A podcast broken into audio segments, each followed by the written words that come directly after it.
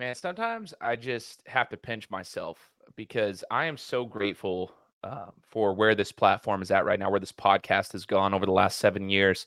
Um, it, you know, it hasn't been quite seven, but January will be seven years since we launched this podcast. And, you know, today we're bringing on a guest that it's it's so crazy how the connections in this world happen. You know, I found this uh, gentleman through social media, but it was because of a I'm a fan of a certain fighter, Alan Belcher, who posted about this guy, and I started following this guy for a couple of weeks, and I was like, man, I really would love to get this guy on my podcast. I'm gonna, you know, shoot for the stars and reach out to him. And, you know, he got back to me pretty quickly, and I was like, holy cow. And here we are, um, providing an amazing interview for all of the listeners here on my podcast platform. Unbelievable insight that's about to be provided to you guys today. Uh, he's a, basically, I don't want to call him a mobility specialist. He's the movement doc. He's teaching, you know, people, athletes, and, and, and just, you know, anybody, the, the, the importance and the intricacies of movement and how the body functions properly. And, and, uh, it's really, really insightful. Um, I personally have found immense benefits from a lot of his content that's on Instagram, because it's caused me to think of things in a different way, especially in the athletic world. And so today we're going to be learning about some of that insight. We're going to be talking about knee health. We're going to just be talking about, you know, some of the traditional training that we see athletes going through today and how we could potentially, you know, um, apply some new ideas to that, you know what I mean? So that we can help uh, prevent injuries as well as help provide uh, better performance. And, you know, we're going to be talking about some of the athletes he's worked with and what he's learned from them, and, you know, where we can find information from him. I mean, it's, it's jam-packed full of information today. So I encourage you guys to tune in and get ready to take notes. I, I really appreciate everybody tuning in and, you know, supporting the podcast platform. Again, I'm just super, super grateful. So get ready. This is the Game Time Guru. So what time is it? Game Time Guru. This is the Game Time Guru podcast, where I interview sports figures from all over the world to help deliver a panoramic view on sports. So whether you're a former athlete, one of the crazies, or simply a casual sports fan, this is the perfect show for you as we peel back the curtains and learn from our guests every single week. I'm your host, Shane Larson, and I'm helping you see sports through a different lens. What's up, everybody? Welcome out to another episode of the Game Time Guru podcast. My name is Shane Larson, host of the show. We are just about at seven years running now. Uh, in January, it'll be seven years since the beginning of the show. And I just want to say thank you once again uh, to everybody out there. If you've listened to a million episodes of mine, you'll be like, hey, you say it every week. But I'll tell you guys, thank you for, for tuning in. If this is your first time listening, awesome. Welcome aboard. The reason that we have grown so much is because of the guests that are on our show and the listeners of the podcast. Um, that's it's all organic, and I'm just super appreciative. Just a guy from Idaho who started this show in my kitchen back in the day, and now it's grown into one hundred eighty-two countries in all fifty states, and that's in, in large part due to the support. It takes a village, and I'm well aware of that, so I just want to express my gratitude for everybody who's tuned in over the years and who will continue to support, so thank you guys so much. Um, as you guys heard in the introduction, this is a very Um, special episode for me. I'm I'm talking to a guy who, if this it's a weird thing through social media, but I'm a fan of a fighter whose name is Alan Belcher. I've just always kind of followed him as a fighter anyway, and then like kind of seen his progression over the last couple of years in the bare knuckle world. He randomly posted uh, some trainings with this. This is our guest here, um, and and I was I started following this guy, and lo and behold, I actually have started utilizing some mobility, and I'll get into that here in a second, just some stuff off of his page. I was like, dude, I'm, I incorporated that into my daily routine now over the last three weeks. And uh, now I got to, I get the opportunity to actually chat with the guy uh, because I'm like really intrigued with the work that he does. It's the Movement Doc. His name is Robby Ellis. Robby, thanks for joining the show, man. Oh, glad to be here, brother. And you're, you're, you're awesome. You work, you do a, you do a lot of good work. And what I was just alluding to is this, uh, I came across a video that you did um once I started following you, and you were working with some fighters and doing some hip mobility, and it's like a five minute routine of like doing some hip mobility and like just kind of getting the joints all, you know, getting them all ready to rock and roll. And Lubed I up. do yeah dude it's it's sick, man. It's like the way that you explain things on, to your your clients, uh the way that you explain things on social media, it's a way that's like comprehensive. Like it's easy to comprehend that information and then uh, implement it pretty much immediately. So I've, I'm a big fan of the way in which not just the content that you create, but actual like the substance behind it all. Like, you actually have valid information. It's like, sure, not just a talking head. So I love it. Um, so, so Robby, I want to get a little bit of background about you before you, you know, got into the neuro-orthopedic or, you know, movement specialist role uh, of, of work. Did you have an athletic background um, growing up or anything? Yeah, actually, I was a football player, and um, I put my time and energy into really developing myself in that lane. I use it as a vehicle to, you know, for college, and um, and it was really important to me. Um, we actually um, we won the first and only state championship my senior year of high school, and it was like our claim to fame. And then Uh, I got a scholarship to Nicholls State University, which is a small one double A college down in Thibodaux, Louisiana. Uh, if you watch The Water Boy, it's probably the closest thing that uh, you could look at to give you an idea of uh, that area. Um, but really, my uh, and my foundation really came through my pursuit Uh, initially as an athlete, um, and really doing a lot of things the wrong way. And a lot of the training um, and the development um, of my own body, and trying to manage injuries and trying to uh, perform well, you know. Um, and then obviously when football's over, there's this uh, almost a void, you know, the, the, once you kind of um, clear that competitive window, it's really in the prime of your life. Um, but what I found is um, I I was really kind of shallow um, in terms of, I put a lot of emphasis on things that were football related, and my identity as a football player. And um, what I learned is I was really um, missing out on a lot of of of who I am, you know. And, and so a lot of personal discovery for me started once football ended. And uh, and I realized there's so much more out there. And uh, and I've always found an attraction to martial arts because I feel like it's the most honest. Um, on the football field or in team sports, you can always, you know, if you have a play where you're not going one hundred percent, uh, sometimes your teammates pick up your slack. And so there's sometimes where it's not as uh, honest. Like if I can, uh, if I take a play off, for instance, and my teammate makes the tackle, and it's like, well, nobody really knew, you know, it's not really, uh, never even gets kind of highlighted. Um, but in martial arts, I just always appreciated and respected the fact that these guys are operating in an arena, just like a golfer or anybody. Uh, that's a solo pursuit where everything you, you know, everything you do is there, and the truth is being told. And anything, if you take, uh, if you're a fighter and you decide that you're going to take some time off, you're gonna you're gonna lose, you know, and it's going to be very obvious, and it's exposed, you know. So I think that was my initial attraction to um, to martial arts, and also because the consequences are so great, you know. And it's um what I've learned is that it's really, you're fighting, every martial artist or fighter competitively is fighting fear. And um and that's the commonality. Some of them are aware of it, and some of them aren't. Uh some some of them are deflecting, and some of them are dealing with it in a healthy, productive way.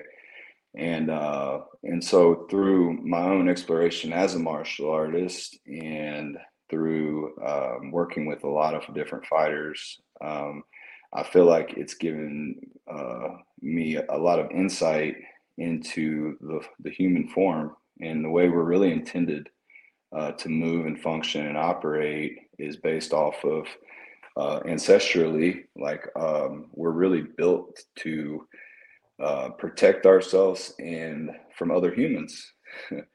You know, and uh, th- that's really our biggest threat as a as a as a being or a species, um, and so I think that's really interesting. Um, but traditionally, my background uh, outs- outside of that is, uh, you know, I started personal training and working with athletes, and I love the performance world. But I, I realized that to prepare myself and to be that person that I needed to be. Um, Phys- uh, the doctorate of physical therapy is really what I am found to be like the highest level of of knowledge, it's, or it's kind of the authority, if you will, on uh, human movement and, and performance. So I went that route, and I got my doctorate from uh, University of Mississippi in Jackson. And uh, and there's a lot that went into that, but uh, I, once I got out of there, my my main goal was to establish a private practice. Um, but in doing so, you kind of need to learn the ropes. So I jumped right into a very busy outpatient clinic and uh, into a, a management role there, and really just try to treat it like it was my own business. And I always looked at it as, it is my passion and heart to help people at that level. But, um, and it's a part of my craft. It's a part of what I do. It's part of who I am. Um, but it's also not everything either. Um, my heart has always really been high performance. And so I kind of thought of it, I need to build a business and, um, and a machine that can really um, be self-sustaining. That way I can then redirect my attention, energy, and time to what I love, which is uh, high-level performance and working with athletes. And so about four years ago, um, you know, my business has is, is been done very well, and I have over forty employees, and we have four locations, and we're building a new facility at our primary location that it will actually include a performance center where I can kind of get in there and play and do my thing now without being in the middle of everything and almost interrupting things. So, um, so to come full circle, that's kind of in a nutshell my background, all the way to kind of where we are today um, professionally. And then um, over the last four years, what I've really done is just focused on putting myself in positions to just grow and learn, and um, and almost put my white belt back on from a from as a performance coach.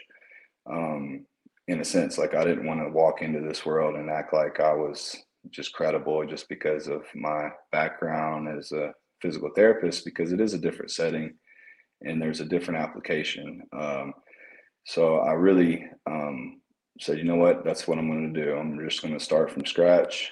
And, uh, and I really um, have just continue to just try to develop and, and kill my ego every day and try to walk into um, to the world as a, a you know, mechanism to learn and grow and uh, work with these guys. And um, and it's really helped me develop a really unique uh, philosophy on health and wellness and performance.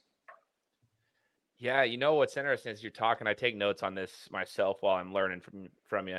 Um, one thing I noted down right here on my phone while you're talking was just your willingness to learn. And then you just mentioned, like, you put your white belt on, you know, metaphorically speaking. So it's like, mm-hmm. I was writing that down because, like, from a scholastic standpoint, academic standpoint, obviously you did some grad work, you you did a lot of school, like you learning is a big thing for you. And then I also, like, I wrote that down because even just following you from a content creator perspective, just listening to your Instagram stuff that you've been, like, those those clips that you'll put up, um, I'm like, man, he's always like, he's got to be learning constantly to be able to, like, apply certain things to certain sports. And so everybody's got a little bit different. He's got, and then you just mentioned there, like, you're, you're constantly learning. So I think that's really cool um, that you have that knowledge and that desire to learn. Once you learn how to learn, learning becomes fun. But I think a lot of kids hate learning. A lot of people hate learning because school kind of, like, ruins that for people. No one really, like, learns how to learn. But once you learn it and you're like, dude, this is really amazing. Um, yeah. And it's obviously helped you in your field, like, as you progress throughout your career and whatever it might be. I just thought that was pretty cool. You're that that that actually speaks to, like, it makes so much sense now to me, like, following you on social media and the way in which you articulate information and you project that information. It's so easy to understand. That's probably because you're always learning and you have this ability to do that. So I just wanted to say that. Um, okay. I have a and question. Em- well, well okay, empathy. Well, just follow up. It, empathy is, to me, it's like a, a primary trait that I feel like if we all really operated with it, uh, we could learn so much more, right? Because I know my perspective, but what I'm really interested in is learning yours. You know what I mean? And I think with uh, with the with the proper empathy at the core, um, and the the idea behind really pursuing your perspective, uh, I feel like that is in a sense, a way to learn almost double. And then also when you learn with the intention of sharing, right? So everything I'm learning, um, as I'm learning it, I'm really, are, I'm already intending on sharing this. That's my, my role is a, I'm a conduit, I'm a vessel or a funnel for information to distribute. It's not mine, you know, uh, these, but I, but I, I serve as a, a mechanism to try to funnel and package it and, and, and help uh, provide it to other people in a method that is understandable, meeting them where they're at. And that's my intention, I guess you could say. Sometimes I'll probably hit the mark better than others, but um, I think that's the goal. And the hardest part for me is uh, direction, right? Because um, there's so many different people with so many different problems, and I could speak towards orthopedic, you know, clinical issues or pain or fibromyalgia or chronic conditions like that. Or we uh, we can speak on um, the highest level of performance and, and, and specific movement techniques uh, that can um, essentially optimize performance, you know? Yeah, for sure, man. This is yeah. awesome. Um, you, you know, one thing you, you mentioned earlier, this is actually kind of flows into another question that I was going to bring up to you today is, you talked about like when, you know, going up, you were, you were an athlete yourself, football. It was a vehicle through college too. I mean, you got a scholarship, Nicholls State, like you, you, you got this opportunity to compete. I was thinking back, you know, I coach high school athletes for basketball, but at the club level. So A A U basketball for travel teams and so forth, but I'm around a lot of high school athletics. And I remember myself as a high school athlete, you know, there was a huge focus on weightlifting, right, Robby? Like, I mean, it was just like, we wanted to get into the twelve hundred pound club if you were on the football team. So you, between your deadlift, your power clean, and your bench, you needed to hit twelve hundred pounds, right? Um, sixteen hundred if you were really good or whatever. So power clean, deadlift, bench, and squat. Sorry, you wanted sixteen hundred if you could do them all. And so anyway, like I, w- I, I see a lot of kids these days are focused on the, the weight, and there's a lot of things. Anyway, I think it's just like common knowledge, but like a lot of, we get the weight up and I'd see, you know, it doesn't matter form, whatever. But then later yeah. on down the line, we're dealing with knee pain, back pain, hip pain, whatever. All of us, myself included, shoulder issues now. Like it's, uh, it's interesting. So I wanted to ask your insight on that for the younger generation, because I've seen some of the work you do. It, it seems like there's some younger athletes that you work with oh, as yeah, well. It's not yeah. just all professional level style oh, athletes. Look, I, I work old people, young people. I've, I've worked with pediatrics in my career and successfully, like, it's actually helped inform me a lot to how I work with athletes, you know? Yeah. But so um, my, my, yeah, go, go ahead. ahead. Go ahead. I'm sorry. No, go ahead. I keep cutting you off. My bad. Okay. So the, the idea is uh, I was that guy too. Like in high school, I was the guy pursuing the fifteen hundred pound club. We call it a fifteen hundred pound club.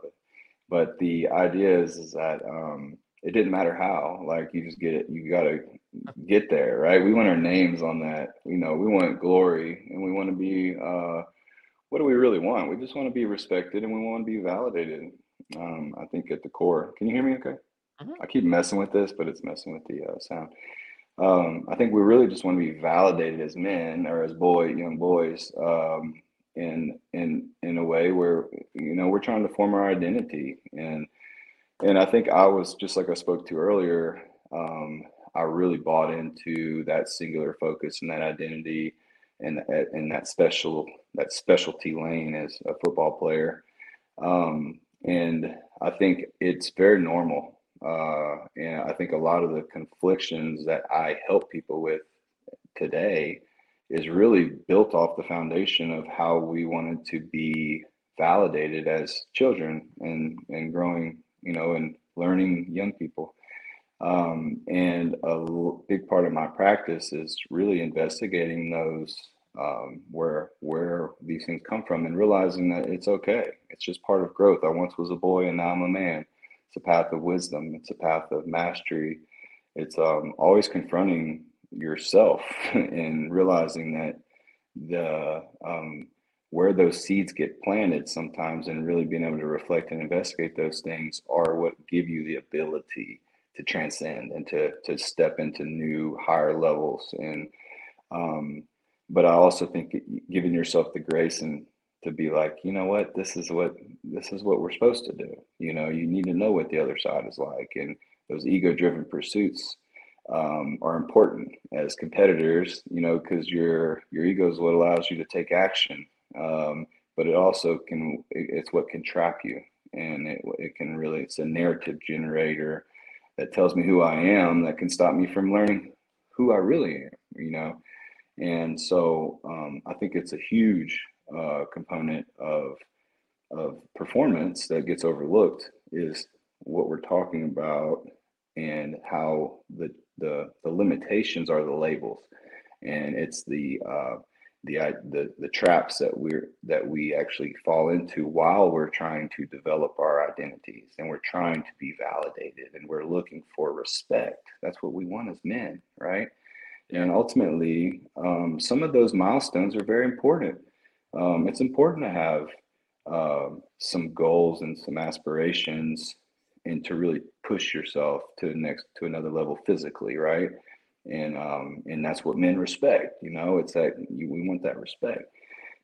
I think too, there are levels where we need validation in certain ways um, in order to move forward. You know, and uh, it's important to establish some of that criteria. But the biggest thing I always look at is whether I'm trying to pursue a fifteen hundred pound club and I'm looking for a deadlift and a squat and the bench press. Um, what I look at now in terms of how I, how, what I would look to help young people aspire to is to really look at the uh, the conditions and does it match what our goals are? If I'm a football player and I'm running a lot and I'm very rarely movement action, like that's not a part of the, the function of playing football, um, other than getting into an athletic position and getting out of an athletic position, right? I mean, yeah. It doesn't match the skill set we're trying to push. Everything that we're trying to push uh, for athletes should be based off of a split lunge.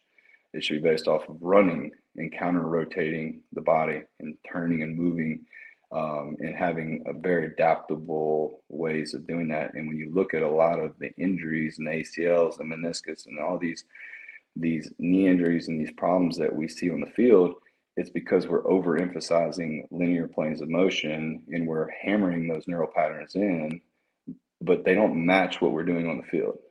Does that make sense? And even a basketball player for jumping, you could say, okay, well, it matches a broad jump, you know, a squat pattern or something like that, or like it's, it matches that. Well, most of the time we're doing it from a sumo position, which is really only good for lifting heavy weights. So if we're training power lifters, then that's a great, fifteen hundred pound club is a great benchmark and we should all hang that up there. And that's what we should shoot for. But if we're training football players or baseball players or soccer players, um, we need to reconfigure the, the milestones that we're setting for children to aspire to. And so, um, but in the same token, give grace to the fact that we're gonna we we're gonna do uh, we're gonna continue to do what we've learned, and we're gonna condition uh, our future generation how we were conditioned if we don't challenge the conditions from before, right? And um, I think of it like uh, where that becomes difficult is so many performance coaches and people in this world, they're dogmatized without. Maybe they don't even really realize it, and their adherence to the system or anything that goes against it is a threat to their own identity as a performance coach, right? Because you're threatening my livelihood now by questioning my system or whatever I'm doing, you know? And that's a part of why I always think of it like having grace is so important, because Um, I'm always challenging these things, and I'm kind of confronting coaches and trainers and different people all the time uh, against their own beliefs. And what I'm I'm not trying to do that. What I'm trying to do is really stimulate their thinking to help reconfigure the proportions that we're de- how we're we're. It's not a matter of uh, that's the wrong thing. It's just we're prioritizing it improperly.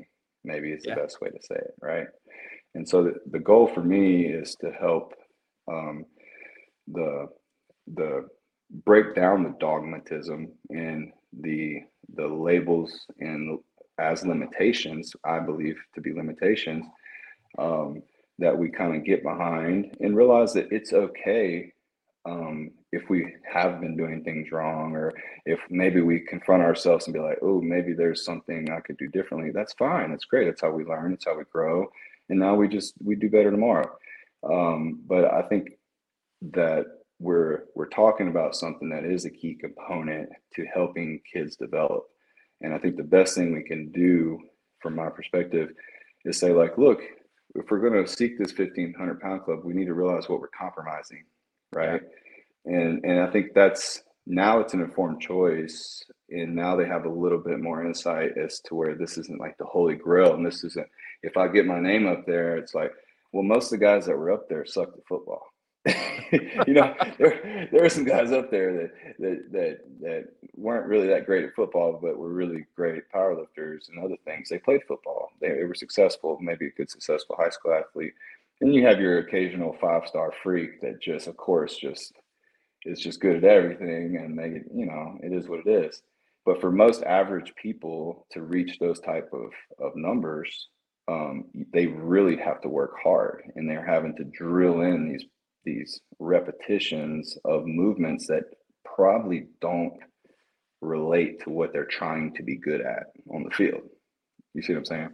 Oh yeah. yeah. one hundred percent. This is such good insight, man. Like, I really want to emphasize this too, for the listeners, this, um, whether you're brand new to listen to the shows, might be your first time, 'cause you know, Robby, or you're just interested in the topic, or if you're a, a listener that's been with me for almost seven years, especially the parents and the and the the young athletes, um, take note of this, rewind this, and like kind of just understand that. And it's just like Robby said, I love what you said, man, is, um, you know, some people, they feel threatened, you know, a little bit. It's, you didn't say they feel threatened, but it's like that. I can sure. see it as a coach or a trainer. They're like, hold up, what's this Robby guy talking about? He's going to like completely change what, but it's no, it's just to give him a different perspective. So if you're a younger athlete, just take a different perspective of it. That's what I love. Like, as I've gotten older, I'm, I'm thirty-five. I shouldn't say only thirty-five. I feel like I'm sixty now. But I like I love watching I love watching stuff from like you and, and experts in this field, because it's it has changed my mind. Like, I literally go and I play basketball. I used to, Robby, I used to be able to just like, even in, in my like early thirties, I was like, go and just play. But now I got to warm up. So I do a mobility thing that you do, like hips, and then I sure. I'm doing my lats, my circles with my arms, getting all my like, dude, I, I do the whole thing because I can't get away with it anymore. My knees hurt. So like I I have a different perspective on it now. But I would love the younger generation to, like, you know, maybe start thinking that way now. And sure. uh, one of the things I, I, I wanted to ask you is, I'm intrigued with your um, emphasis on on on the knees. There was a, a couple of videos I've seen you working with a couple of athletes, the knees over toes guy. Like, he's a, you know, for some people in the sports world, he's become a big deal. Like, oh sure. man, this really works. But I've seen you actually imp- like implement a lot of that kind of work, but then also add your own twist to it. Um, do you mind sharing anything about like sure, just yeah. knee health and what you kind of yeah. implement into oh, your training? Of course. So, um, and I love what he's doing, and I love, um, what, when I look at Instagram, I, I look at, there's pros and cons and everything else. And obviously the cons are, it's, um, just as an institution, it's very, it, it, it can, it easily allows people to stay on the surface, and at least it, it helps people's need to categorize and classify people. Um, which is, a, again, that to me is a trap. And again, part of my message is really trying to break down some of that and realize that, um, just like knee over toe. Well, what it really does is it simplifies and puts into a box. Well, I have a knee problem, or I've had knee issues. And so I could do, I need to, there's, there's the knee guy, right? Um, in this program, uh, that I can follow. But if you really look at the program, it's not a lot of, it's like, yeah, a lot of, there are specifics to the knee, but if you look at it, most of it is addressing hip mobility. Most of it's addressing the ankle and foot. Um, and so that's a part of a clinical practice of, I would say, of any successful physical therapist or, or performance coach, is that they're already implementing a lot of the things that that he's kind of bringing into the public and, and making it more popular and things of that nature. Um, but, and again, speaking of the split lunge, if you look at the program, um, and it's built off of Charles Poliquin's uh, mind, and a lot, and, and I know uh, Ben Patrick does a good job at really giving credit where credit's due. And I believe in that as well, because we're all stewards of information. Just like I said, we're all conduits of bringing things forward. So it is important to not, I feel like um, when people are trying to hold on to their intellectual property, they're forgetting that they're just ripping it off from somebody else. Or yeah, okay. They might be packaging it differently, but it's really the same thing, you know? Um, and so that's what part of this is. I've always confronted those things and looked at it like, I don't really have anything to prove um, in terms of the that that world and how that works. What I like is the idea of the commonalities and connections that these systems and programs have, and take taking those good things, but then also realizing where the limitations are with those systems, right? Um, and when it comes to the knees, health in general, it's a it's a part of a system, right? And if you look at the functions that are, are that are really important to motion, um, most movements, what we're forgetting, um, just like in nature, or there's a spiraling nature, right? Like if you look at a punch, it's not uh, right. It's a spiraling nature of of the punch. There's a rotation that exists in that system. Same thing with the lower body. When you propel yourself and you push off and, and you're running, right? That back leg, as it's pushing off the ground, is is internally rotating and torquing into the ground, right? And then when you're lifting this front leg, it's it's lifting, but it's also externally rotating as it's as that knee lifts in the front. And so there's this spiraling nature of movement that is really the the magical essence of how the fascia, how we can use the fascia and connect and generate power and momentum by leveraging the whole body. Um, and so when you look at knee health, it's usually because of what I believe is a lot of what we talked about earlier with the fifteen hundred pound club or whatever, sixteen, fourteen hundred pound, whatever y'all's was. But the idea is that when we're working all these linear based motions, but we're forgetting the foundation of movement is about me getting from where I'm sitting to somewhere else to explore or to um, to grab, to eat, to to to use the bathroom. Like we forget, in a sense, we we compartmentalize, but we we forget that movement and locomotion is really the foundation of human functioning, um, and that's the core basic, right? Now, I could sit here and talk about posture and this movement that exists in this space here, but I still have to eat. I still have to use the bathroom. I still have to do these things. So locomotion is, in a sense, it's a primary necessity that needs to be the top priority. Um, and when you look at um, even in terms of um, your your your most programming, it's it's really not considering that. It's not considering the that gait, for instance, is the most used function, right? You're, the average person steps, walks about four thousand steps a day. So if you account for that, if you're doing it poorly, that's four thousand poor neurologic repetitions, right? And you got to think everything you're doing is, in a sense, being represented in your brain, right? So if you're doing really bad reps, then you're essentially, you're programming that in as uh it becomes the pattern, because you got to think your body is an automated system. It's just like we're programming A I, right? Um it's like the artificial intelligence, um but this isn't artificial, this is biologic, right? But this is how, it's the analogy that we can kind of use to understand how we need to program good movement, right? So because what happens is when you look at high performance, it's about the mind can now be free of the body. I don't have to check into the body. I don't have to to think about small details and mechanics, right? Because I've done all that in training, right? So now when I'm performing, I'm free, I'm untethered, and I'm present, and I'm aware, and I'm and that's championship level performance, right? How can now I be so present in this moment? I'm And, and in fact, if you look at winning a lot of times, is it possibly, it's probably more, is it a different in skill level, or is it more who can be the most present in that moment, right? And I think that's what, when you look at high performance, and you could probably relate it to, you know, being up there at the plate, or maybe like as a kid growing up, and you realize when you were really winning, it's when you were there and you were in the moment. You weren't in your head. You weren't having doubts and thoughts and all these, these weird check-ins to your body. You were really just, you were competing, you know, untethered. So I think when we come down to training, we have the opportunity to automate this system in that way that when it comes down to performance, there's nothing, there's, there's no inhibitions, right? And I feel like the more the, the, the training protocol can account for and, and, and, and create lots of duplicatable um, packages of information for the brain to really store and automate, um, then that's going to be available when we need it. But when it comes to knee health, the thing is, we think of everything in this, the knee joint just, it just basically goes front and backwards, right? But we forget there's torsion involved, right? But there's a real limit to the torsion that the knee can provide. But the hip is really good at that, right?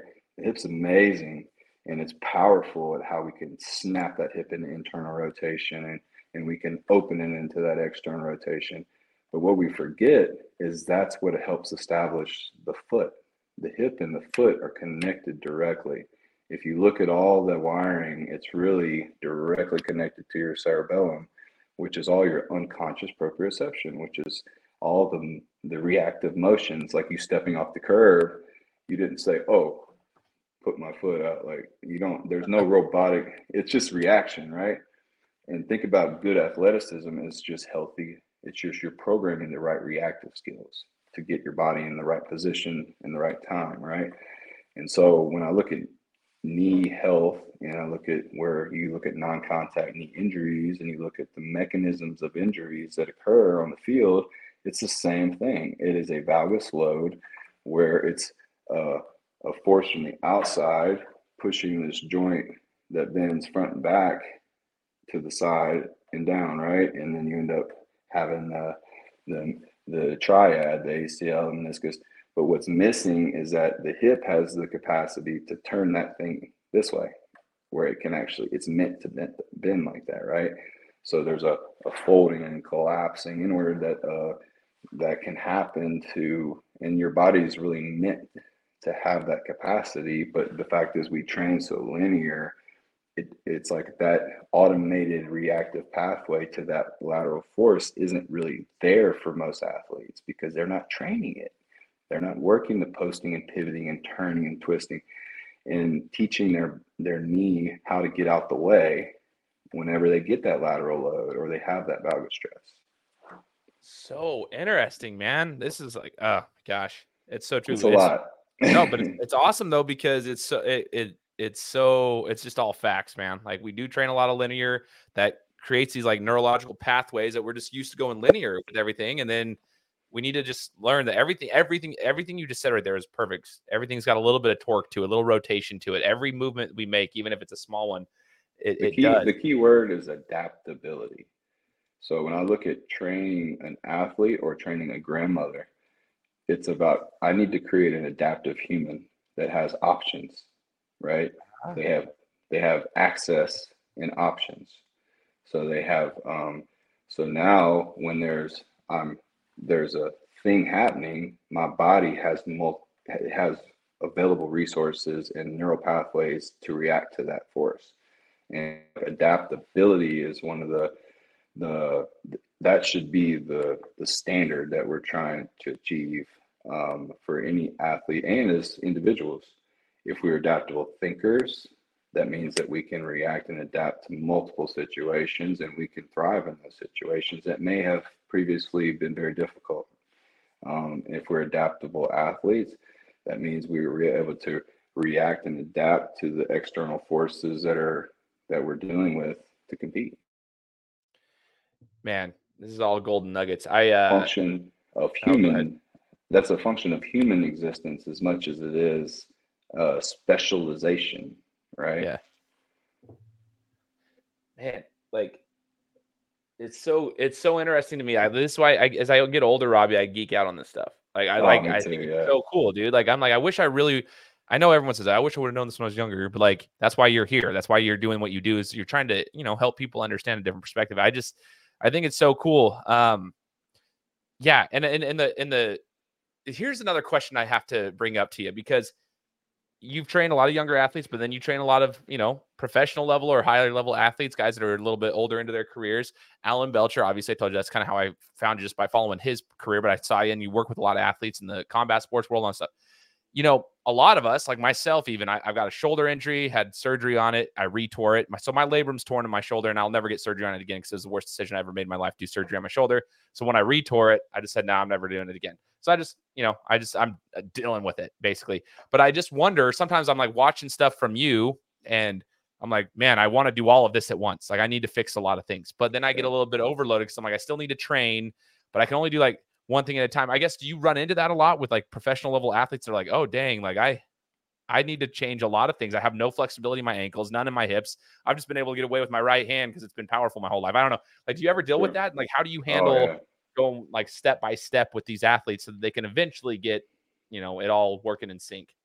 So the hardest part is, um, if you look at a lot, for instance, if you look at a pregame warm-up for a football team, it's pretty much the same thing that was happening like forever ago. They stand there and they they touch their toes, and then they spread their legs out and they grab this foot, and, you know, and they grab this foot, you know, eh, eh.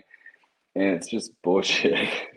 You know, I look at this stuff now and I'm just like, oh man, like I wish I could just re, I wish I could have access to influence, like just the dynamics of how we're doing these things, and just because it's so kind of back, it just doesn't really meet our objectives. If like anybody really steps back enough and you could really just look at things, you say like, okay, nothing we really do out there looks like what we're doing to warm up. You see what I'm saying? Like, mm-hmm. like you never touch your toes and statically hang on to your hamstrings and just let, and just, now I'm not to say there's anything wrong with that. It feels good. I do it sometimes. It's a, it's a, like in yoga, it's like a forward fold or something, you know, like, yeah, it feels good to kind of stretch like that. That's fine. But when you're thinking about a cold body that needs to warm up and be ready to run and move and cut and jump, is that what you really, is that what, is that the inputs you want to put into the body in order to prepare it for those things? And to me, it's like, no, you don't. You want to do things that are more, that match motion and timing and coordination. They have some fluidity in a beginning and an end, not just a, a this, this, it's almost like a, it's just the old habits die hard, you know, and culturally that's, it's, it's even more true. But um, I think when I look at um, affecting athletes and really trying to get them bought into this thing, the biggest thing is realizing that why can't we do prehab as part of the conditioning and make it all, it's all connected, right? So the warm up, in a sense, it look it, it almost is just facilitating, like we start on the ground, for instance, right? But everything we're doing on the ground or on the wall is what we're fixing to do in space, and everything is tiered progression. So all the prehab is built in, like the the, the warm up, the prehab, the the mobility, it's all tied into the condition, the, the the whole thing. So if you look at the ground warm up, it's all built off of the, you know, the posting, pivoting, and reaching. So you're posting on an arm and you're reaching across. You're posting on an arm, you're reaching across. You're using your eyes to track the hand. What does that do to my spine? It makes it turn, right? And then it turns, right? And so you're also, what you're doing is you're you're you're stimulating your nervous system, and you're, every time my right hand goes across the left side, that information goes from my right hemisphere to the left hemisphere, left hemisphere to right hemisphere. So you're you're you you got to think about health and performance. It's more about, it's about information exchange, storage, delivery, retrieval. That's kind of the neuro-orthopedic model from my standpoint. And so when you look at all these warm-ups, it should be trying to stimulate the nervous system. It should be conducive to crossing sides and realizing that we're getting energy transferring from both sides of the hemispheres, and we're we're electrifying and lighting up uh, the synchronization, the timing, the coordination, the rhythm um, that's associated with what we're trying to achieve. And um, I think we forget sometimes, and we we um, we almost can oversimplify things in some ways that allow us to be ineffective, and we overcomplicate things sometimes, you know, that make us ineffective. So my goal is always to bring things down to the basic essence of simplicity, in terms of, if you look at a lot of the warm-up activities um, from the from the beginning and the progression, it's really, there's a foundation. And if I can tell based off of how a person does this thing, how they're fixing to do on the next thing, because it's because this movement blockage that's happening here, it's going to follow them to that, you know. And and at the end of the day, if you look at, why is my rotation limited here? What is this shoulder doing? You know, like, so you're talking about your left labrum, for instance. Right. I bet you. So one thing I would challenge you on is, like, instead of doing like traditional isolation stuff, like like rotator cuff exercises, focus more on what they call like P N F patterns, where you're actually coming across. But watch this shoulder, the opposite shoulder. See how it has to get out the way. Yes. And so most people with previous labor injuries, what's happening is this shoulder's not clearing. And they're not even thinking about this shoulder, because this is the problem shoulder. You see what I'm saying? Right. Yeah. So what my challenge is, is to really think about how this shoulder is supporting by this shoulder pulling back. See how that drives the shoulder forward? Oh, yeah. Right? So if I'm throwing the ball, what's happening in that picture with labor problems is that they're not pulling and driving this shoulder out the way. It's just boom. And the chest itself, it's it stops moving. And so a lot of the training is trying to develop, this is where power exists. It's the spine's ability to turn, right? And think about, if you're trying to create a lot of force and power outward, right? This little turn here at the spine is equates to a lot of power and and and momentum way out here, right? And so that's very little. That's that's not very powerful in the sense of what my shoulder can produce by itself. But if I add that to this, right, which is generated all the way from the ground, through my pelvis, through my spine, the shoulder's just a part of that, right? And so now reframing and teaching these things, it's really not about the left shoulder at all anymore. It comes down to now how this right shoulder, the function of its ability to chamber back and and allow and allow this left shoulder to function more optimally. And someone that is diverting attention, because an injury or previous issue or whatever we have is always going to kind of, our mind space inter- internally is always going to be kind of there. But that could be why nothing else is kind of supporting it. And so right.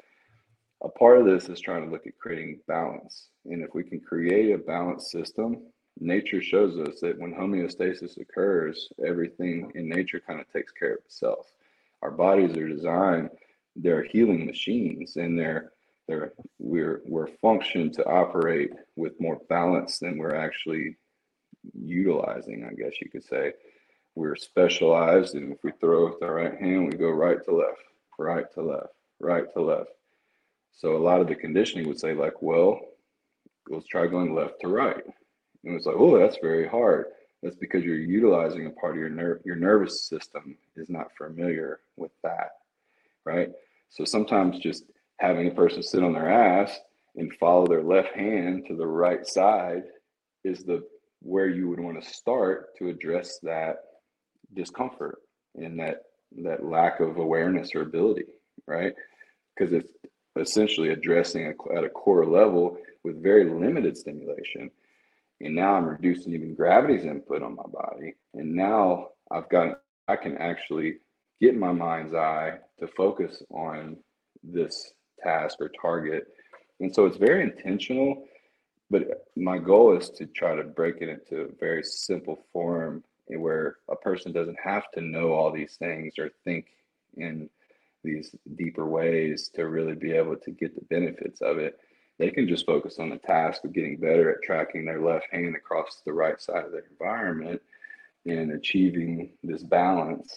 And what you'll see is when you do so, the we're having faith and trust in the body at that point, and and it, and it heals. You're dispersing loads through a, a broader portion of the body, and as you learn how to get past that, now we get to the point where we can really push performance, because now we're learning how to take energy that we're pulling from the ground and exert it out way out here, you know. So it started in my foot, it finished with something out here, right? And I think the those are just the dynamics of an, of inertia and, and and physical properties that we all kind of know a little bit about and kind of intuitively understand. And that's the part of where I'm, that's how I kind of try to get people really bought into these, um, into this, this, I don't want to even call it a system, up to these ideas, um, is really based off of, I'm speaking towards their intuition. That's why this resonates with you, because you're like, you know what?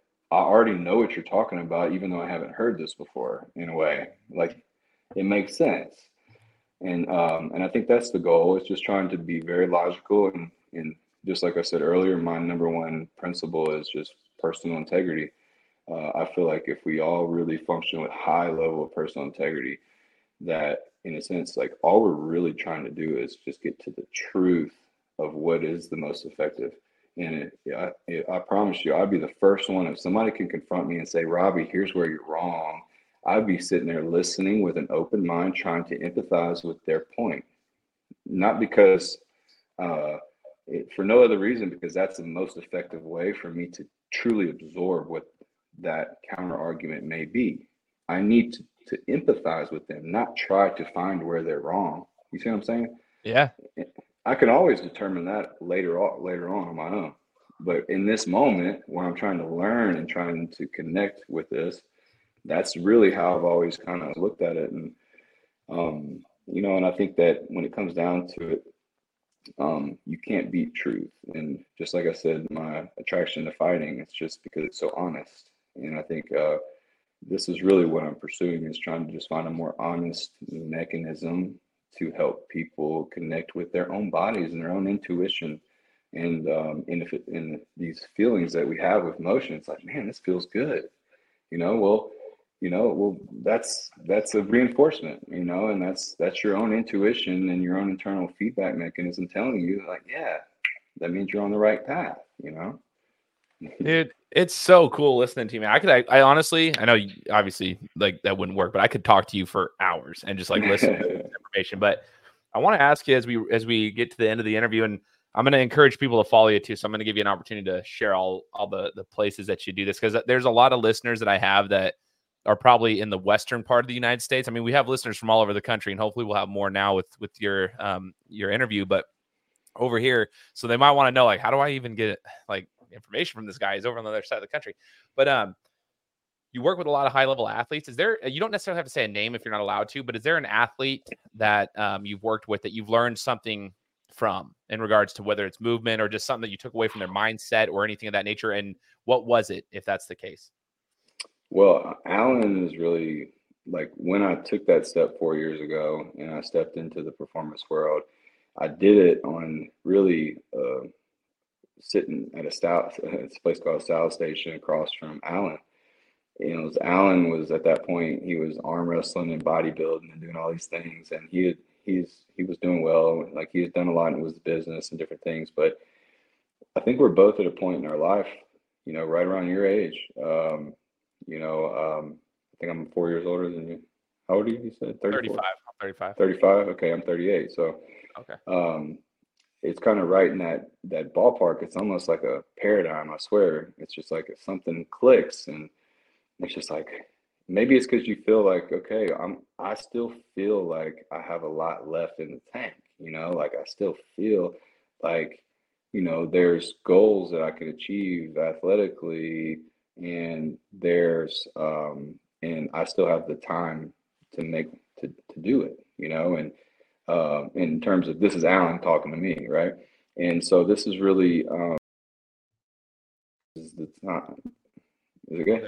Yeah, this is a time where I'm really trying to to move from a clinical practice into this performance world, and let's do this together, you know, and I'll give you my best and you give me your best, and we'll show up every day. We've scheduled a time from between nine thirty and eleven thirty, Monday through Friday, where it's basically, this is where it all started. Just show up.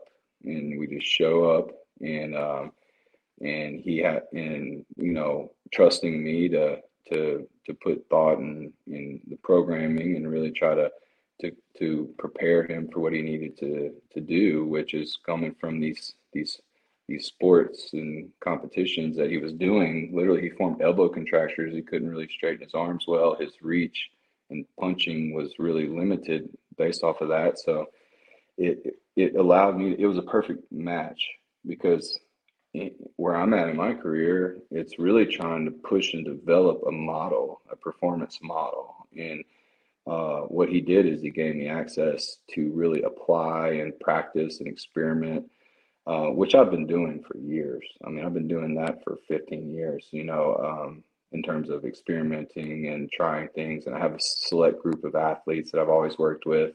And I look at it like it's experimentation, but it's also, it's it's done in a controlled manner where I'm not just throwing them to the wolves. Like, I'm really informed and I've done my due diligence. Um, so now I'm kind of, a, you know, they're they're kind of my test subjects in a lot of ways, but I've refined that. And, and over the, the course of my career, I've been able to really cut the fat and also realize how significant it is to stop doing the wrong things. And a lot of the things that we were talking about earlier, even when you cut the fat, you literally just took fifty percent of the work off of your plate. Now you're, now that's energy that's still on deck, right? And now let's say you plug the remaining energy into learning about interoception, or learning about breath work, right? And, and learning how to challenge your emotions, and how to um confront yourself, and how to um uh develop a deeper sense of presence. And um and through my pursuit of helping him, it's allowed me to accelerate as an individual, as a person, as a martial artist, as well as a performance coach. um I feel like it's given me so much, because it's given me such a firm direction to help him reach very attainable goals. he he And we've already, we're now we're just knocking goals down. I mean, he he won the B K F C world title, which was our first goal. Um, so he's he's the heavyweight bare knuckle champion. He's the best bare knuckle fighter in the world. Like, that's not really, I mean, I don't think anybody's going to argue that. Um, and and then he's moving on to bare knuckle M M A, you know, and he just kind of uh, crossed the first box on his pursuit to a bare knuckle M M A world title. Um, and as a heavyweight. And so um, we're on this journey, man.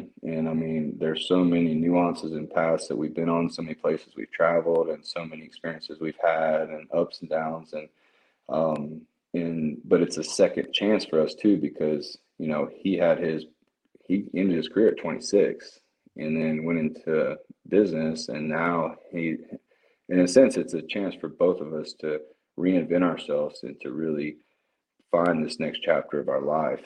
And um and he was been uh instrumental for me, and I'm sure he would say the same. I've been instrumental for him, but it, we le- we've leaned into each other and complementing each other in, in such a great way, and um where we can still confront each other, but we're both trying to do what I was saying earlier. So instead of like a counter argument, it's like, well, let's just focus that same energy on trying to empathize with one another versus trying to prove a point. And um, and we we kill our egos on a daily basis, and we we focus on that as a as a as a way, a source of light. And um, it's been such a um, it's given so much. And if you've looked how my life has changed and his life has changed, and how many people's lives we've impacted over this course, it's turned into something so much bigger. Um, this is more or less, uh, we both kind of have, have discovered this is a mission. This is a purpose, a path that we're on to help influence young men and to help improve mental health. Um, And in doing so, we both are are on the path to help and improve our own mental health that we all, I feel like all men battle with. You know, our, we're not really, um, we're not set up for, nothing's set up for success when it comes to men's mental health, you know. Um, and so that's been the best part of this journey, is all these wonderful things that we've been able to uncover. And if you look at what we do and you look at my page, I hope that anybody that's really interested in getting more involved or kind of knowing more or kind of pursuing some of these ideas is to realize that it's all connected to your emotional health, your your emotional well-being and your emotional intelligence, and the ability to to to understand how you respond to when you're not good at something. And whenever I have to, or I find a problem through this, part of this this thing is self-assessment and self-analysis. So if you look at a lot of these activities, they're meant to be of self-benchmark, to where I can feel what I did today, and when I do it tomorrow, I'm going to feel where I'm at, and eventually I'll have a benchmark for that, for my progress. That's yours. And I can, now you can kind of self-guide in a way and know where you started and where you, where you're at now. And but it's all sensory, right? And but we want something, words, like we want language and we want a narrative and all these other things, but that's all ego. And so it's like, it's the the idea is that uh, it's like, what good is having great mobility if you're still like a shallow kind of emotional wreck, you know? So I look at it like they all come and they it all comes together. And I think as you develop some of the fluidity and the mobility and the balance in the body, what you're also doing is you're challenging your own emotional state, because when you come to that point where you find that imbalance and you feel that frustration, I still feel it, we all feel it, and you have that moment where you're like, oh, okay, you get a little hot, a little sweaty, a little frustrated. What do you do now? You know, how do you respond? And did you even notice? Because most people, that's the first, the most important skill is just learning how to notice the changes, right? And, and, and giving it credence, like, all right, you know, like I'm feeling this way or whatever, step back from it, take a breath, reset, and, and let's, let's confront it again, you know, and to doing that in a healthy way and doing it in a way that has a positive feedback loop to, to promoting self-love, right? And self-encouragement. Um, and I think of it like, in a sense, like it's a pathway to re-raising. We have to re-raise ourselves and realize that um, it is our responsibility to heal our wounds. It's our responsibility to, it's ours, or else, it, you know, in a sense, like nobody can do it for us, and there's no other pathway to improving. And I've always looked at that like, I'm not, I don't want to just help a person move better. I, I really want to help a person be better. I want them to find something within themselves to, to, um, and the power within themselves. Like we have so much power within ourselves, and there's so much we can learn from within. Um, and I think that gets discounted a lot. And I think if you look over ancient history, that was, they understood that, you know, and I think a lot of our ancestors, um, this was more normal. You know, these were things that, like a lot of what, even when you look at yoga and a lot of these practices, these are ancient practices that are paradigms that existed across the world, that even when they weren't communicating with each other, it's because it's within us. This is all kind of the important part here, is that through this process of kind of self-discovery, you realize that that you have a lot of information that's inside. You don't have to open a book and take information from the outside inward. Sometimes if you go inward, it's there waiting for you. You know, and I, and I think that's been the coolest and the funnest part of this journey. And with me and Alan and uh, Chase Sherman, another heavyweight fighter, who's where I, he's, I started with him uh, almost fifteen years ago now. Wow. Uh, in the clinic, Brandon Davis, Jason Knight. Um, I've had experiences with all those guys in the clinic, helping them through knee injuries and rib injuries and shoulder injuries and separated shoulders and this and that. Like I've been pretty much...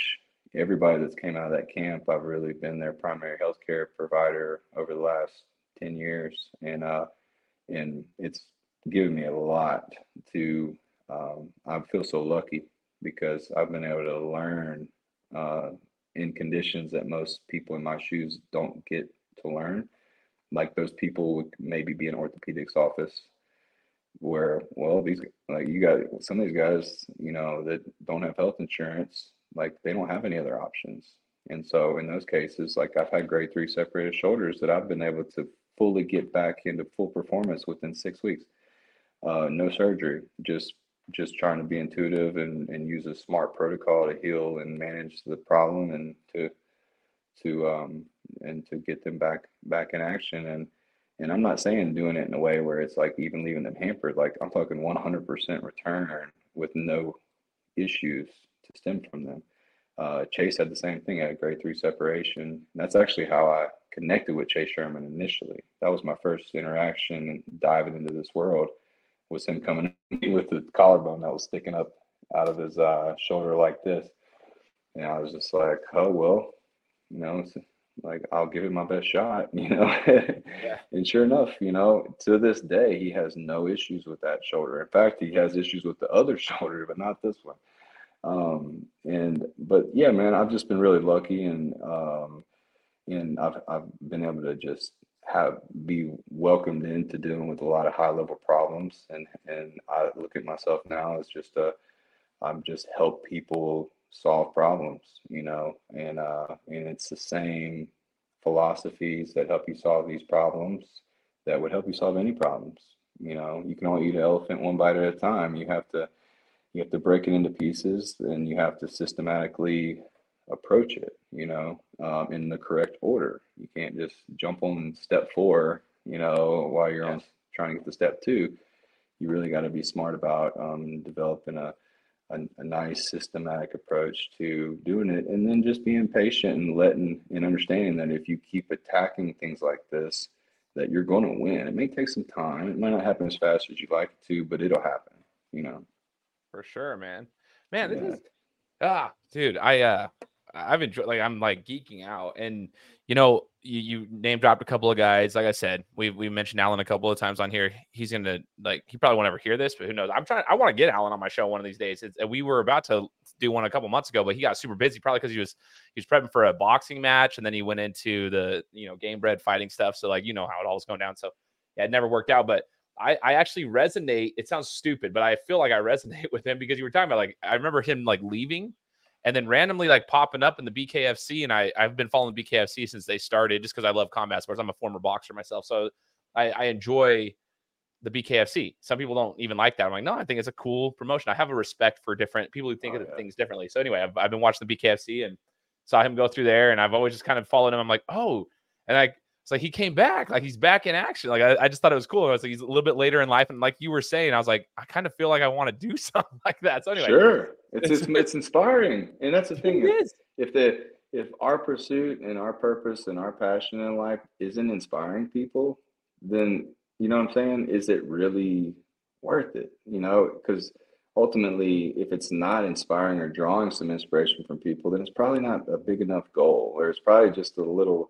To save, or you know, like it's probably not a, a, a big enough pursuit um, to, to that's good for you, actually. You know, so even with your podcast and what you're doing, think about how you're you're being a conduit of, of information, purveyor of truth, right? Like you're giving people platforms to share and to learn and to grow.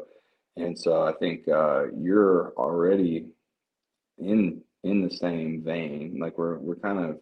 In a way, we're all kind of trying to achieve the same thing. It's to help people, right? And to put right. out good, solid information in a world that's full of bullshit, yeah. you know? So what other sports are you kind of, uh, are you, you kind of cover everything? Yeah, yeah. So I've, I've interviewed, I mean, from female hockey players th- through N F L guys. I mean, I've had Eddie George, Ricky Williams, I mean, a plethora of N B A guys. Uh, pe- women basketball players overseas, soccer players. I mean, I've had professional runners on the show. I've had people that are in like not necessarily your specific. You're the first one ever in seven years of like your specific deal because you kind of do your thing. But I've had yeah. you know trainers on the show, you know, who've done certain things. People from N I L markets. I mean, we're trying. My whole goal, Robby, is just to deliver a panoramic view on sports. I want to kind of see mm. athletics through a different sphere because. I just don't want people to think everyone's just a bunch of dumb jocks. There's a lot of cool things sure. you can learn through the athletic world. So. Well, I have another guy that, that you'll probably, if you're really kind of plugged into um, sports, um, but he's he was drafted by the Tigers. His name's Colt Keith. Uh, okay. He was dra- he was drafted by the Tigers three years ago, and um, this is kind of probably going to be his coming out party this year. And I've been I've had the opportunity to work with him over the last several uh, months, and um, I'm thinking he's going to show some really big things. He had like twenty-seven home runs last year, uh, like a, hey.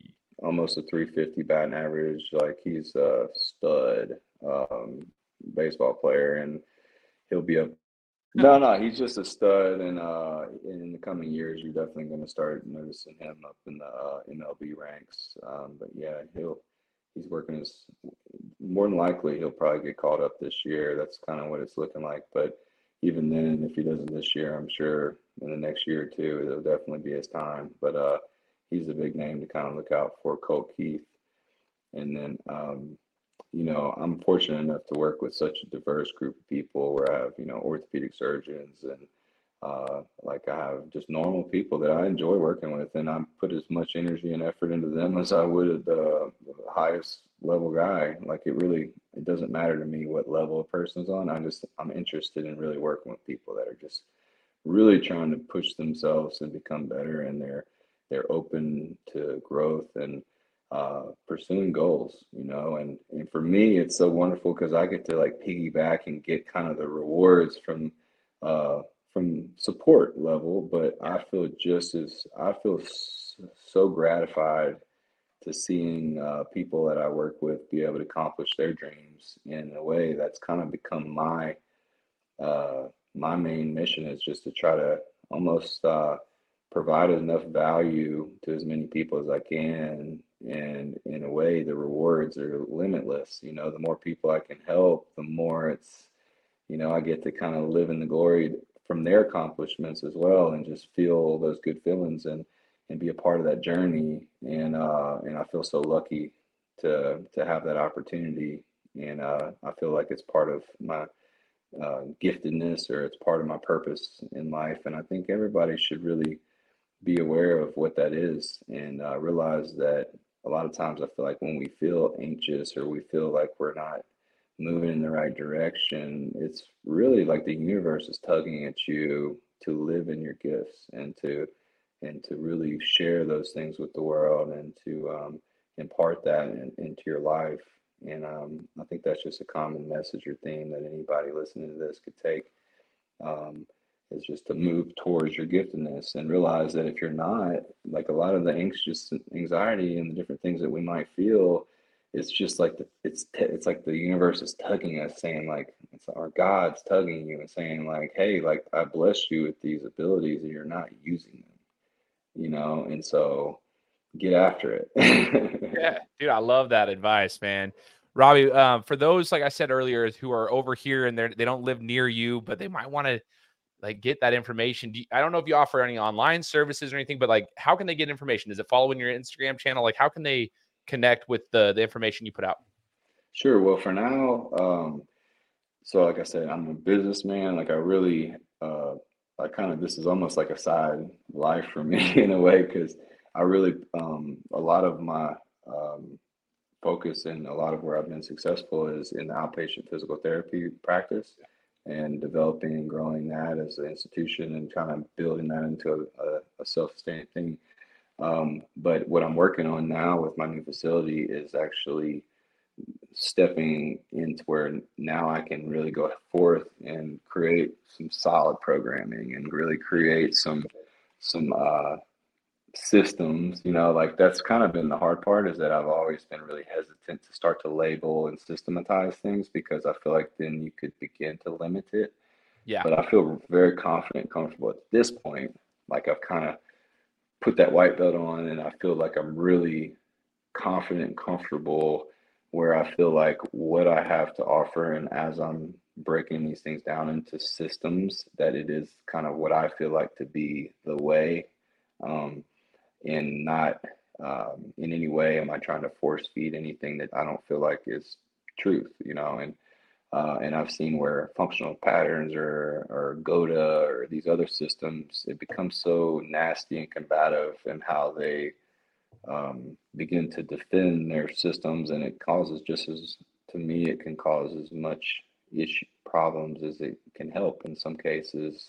Um, but um, in, Instagram is my main platform in terms of where I just kind of share things. I have a YouTube channel that I don't really update as much as I would. And um and different outlets like that, but Instagram is pretty much my main platform that I actually put it time and energy into to, to doing. Uh everything else I'm kind of waiting till I get to that point where I can really build things out and hire and train resources to really help me distribute all this content without it affecting my quality of life. Yeah, at this point at this point I'm not going to be married to something. And if it takes away my time and attention from my kids and my family or these other things, like um, it's really not that important, you know. Um, but as far as what I started doing Instagram for was just to have a way to document and to share things with people. Um, I'm not monetizing anything in any way at this point. And obviously, whenever I get into my new facility and I start doing this and I start hiring people and resources, then obviously I will. Because then it'll be a kind of a business into itself. Um, but if anybody really wants to reach out to me through instant messages or anything, I'm constantly, um, you know, talking to and interacting with people with different types of issues. And I don't have any, you know, I'm, I'm lucky enough to where, you know, I can generally, I can create the time and space to, to have a conversation with somebody and to kind of help them with their issues to the extent that I can. Um, but yeah, just keep up with me through Instagram. And then Neolife P T is my company. So if you want to learn a little bit more about neuro-orthopedic, uh, that neuro-orthopedic model, and uh, and uh, a little bit more about kind of what we do, and that's a um, there's a lot of information on my website, which is uh, w w w dot neolife p t dot com, N E O L I F E P T dot com. Sweet, man. I will put those here in the description for all those who are listening. I know there's going to be a lot. Actually, I already know this for a fact. So that will be in the description. You guys can already look down there, uh, link to his website, link to his Instagram. Highly encourage everybody to follow and just kind of see the information that you put out. And Robby, I just want to say thanks, brother. Thanks for taking time out of your busy schedule. I know you're busy, and I appreciate you making that time and space for me today and for, for our listeners. And I just encourage all those who are listening to hit the subscribe button. If you guys feel the need, like, it would be awesome if you could leave me a review on Apple Podcasts. It helps the show get out to more and more people, helps Robby's message get out to more people. But either way, appreciate everybody tuning in, and we'll be coming to you guys next week with another interview. Take care. Guys, thanks so much for listening to another episode of my show. Now, if you could go and do me a favor, head over to iTunes, give me five stars, and leave me a review. It would be greatly appreciated. Thanks, guys. Appreciate your support.